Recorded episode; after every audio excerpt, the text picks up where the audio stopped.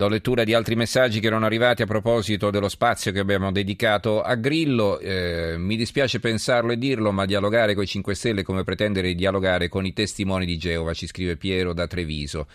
Eh, un altro messaggio, il problema è comunque sempre che i giornalisti ci marciano, al solito sono faziosi, delle eccezioni se ne fa una regola, si cerca sempre il sensazionalismo nelle situazioni e eh, Antonio da Bologna, ma a quale ora si deve mai fare una trasmissione radio per non avere ascoltatori che chiamano in delirio intellettuale e dire che la notte dovrebbe portare consiglio? Quindi abbiamo dato conto di tutti i punti di vista, come sempre facciamo qui, e, insomma non è un vanto ma è semplicemente la regola, quindi un giorno tra virgolette si parla male del 5 Stelle, un giorno si parla male di Forza Italia, un giorno si parla male del PD, ma in realtà non parliamo male di nessuno, stiamo semplicemente dando conto delle fibrillazioni all'interno di questi partiti, dei partiti maggiori naturalmente, ma lo faremo anche a proposito degli altri. Allora, eh, saluto Luigi Vicinanza, direttore dell'Espresso. Luigi, buonasera. Buonasera a voi. E, eh, ti abbiamo chiamato come ogni giovedì, anzi ormai è già venerdì, per presentare eh, la copertina eh, dell'Espresso che appunto sarà in edicola tra qualche ora. C'è una lupa con Romolo e Remo, una lupa tutta mezza sgangherata per la verità, con tutte scritte sopra, lattine, bucce di banane, eccetera. Il titolo è Capo, Sfascio. Capochino, capochino eh, vera... e, coda, e, coda, tra le gambe. E coda tra le gambe, è vero, questo non l'avevo notato. Il piccione che sta sopra non so se, se ci fa pure i suoi bisognini, non so cosa stia facendo. Comunque, Sfascio capitale, questo è il titolo. Eh, immaginiamo. Sfascio capitale, questo è il titolo. Roma è fuori controllo tra sporcizia, topi, degrado, opere incompiute e malaffare dal centro alla periferia. Rapporto sulla grande tristezza della città. Allora, eh, riassumici un po' i, i, i, contenuti di questo rapporto, di questa inchiesta che avete svolto.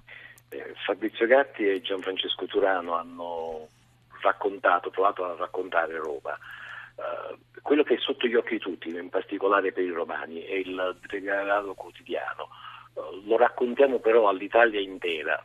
Faccio un esempio, i topi eh, di notte intorno ai monumenti oppure sulla fontana di Santa Maria Maggiore, lì dove normalmente i turisti vanno a beverarsi, che sguazzano nell'acqua, o, o piuttosto i vigili urbani che fanno finta di nulla, o il dilagare di bancarelle abusive, o piuttosto un grosso quartiere, neanche tanto in periferia, nella zona della Pisana dove sta la regione Lazio, che senza i servizi essenziali, le fogne, la luce. Raccontiamo questo e lo raccontiamo perché riteniamo che non sia soltanto un problema di Roma. Io nel mio commento scrivo che eh, Roma è una questione nazionale e rappresenta l'esasperazione di un declino nel quale si specchiano preoccupati gli italiani del nord e del sud. Allora tu facevi riferimento eh, alla, al centro, hai citato alcuni quartieri del centro, però poi c'è tutto il problema delle periferie, naturalmente immagino che sarete occupati anche di questo, no? alla luce di quel che è accaduto certo. a, non, a Tor Sapienza e non solo. Certo, e poi ci occupiamo anche dell'altro, dell'altro tema, delle grandi opere pubbliche iniziate e mai completate. Faccio un esempio, uno mm. per tutti, che sono i famosi impianti per i mondiali di nuoto del eh. 2009. No? Sono passati cinque anni, sono stati spesi oltre 220 milioni di euro e quegli impianti non sono stati mai completati. Lo abbiamo fatto anche perché proprio in questi giorni eh, si sente parlare eh, del miraggio delle Olimpiadi 2024. Anziché affrontare i problemi quotidiani, che sono tanti e sono evidenti, si ritorna alla politica dei grandi eventi, tra l'altro da qui a dieci anni, per parlare d'altro, per non occuparsi eh, di quello che è sotto gli occhi di tutti, con il rischio di avviare di nuovo una serie di opere che non si sa quando verranno terminate, cioè si sa quando iniziano ma non si sa quando verranno terminate, con il rischio di consumare ancora tanto suolo intorno alla città di Roma e mm, raccontando una favola bella, mentre invece eh, oggi Roma noi l'abbiamo definita la grande tristezza. C'è un bellissimo servizio fotografico che è stato fatto in esclusiva per l'Espresso e devo dire rende, molto, molto, bene. Davide Monteleone ha fatto una serie di scatti mm. rattristanti, ecco, rattristanti. e in più sul, sul, sito poi ci sono una serie invece di video uh, girati dallo stesso Fabrizio Gatti che testimoniano questo mm-hmm. degrado. Allora, c'è un ascoltatore Paolo dalla Lombardia che ci scrive questo messaggio: la responsabilità eh, dell'amministrazione di una città non si può imputare solamente all'ultimo sindaco arrivato, eppure Marino certo. è inadatto a svolgere questo ruolo, è stato definito il sindaco marziano e doveva essere un tratto positivo, ma forse ha solo sbagliato pianeta, invece di pedonalizzare i fori imperiali faceva meglio a pulire i tombini. E, eh... Ha ragione, ha mm. ragione, mm. questo, mm. ha ragione questo, questo nostro ascoltatore. Mm-hmm. Naturalmente eh, le responsabilità di questa situazione di degrado non sono addebitabili solo al sindaco in carica.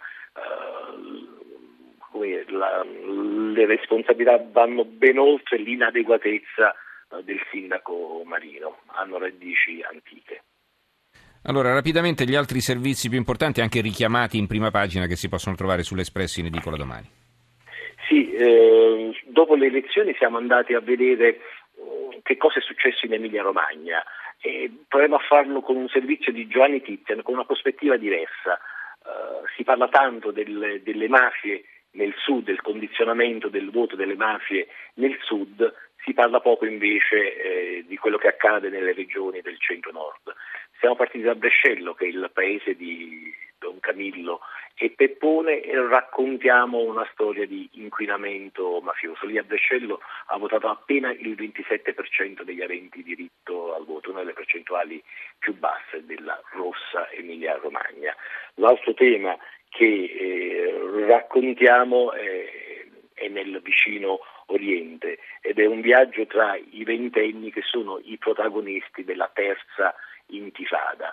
Sono ragazzi appunto giovanissimi, eh, senza, senza armi che in genere provano a fare attentati o con le automobili o con uh, armi di fortuna, costelli, qualche, qualche pistola, uh, scontenti delle formazioni storiche, in disaccordo persino con Hamas, sono veramente disperati. Bene, allora ringraziamo Luigi Vicinanza, direttore dell'Espresso, grazie per essere stato con noi. Luigi, eh, ricordo il titolo Sfascio capitale, Roma è fuori controllo tra sporcizia, topi e degrado. È la copertina dell'Espresso di domani. Grazie Luigi e buonanotte. Grazie a voi.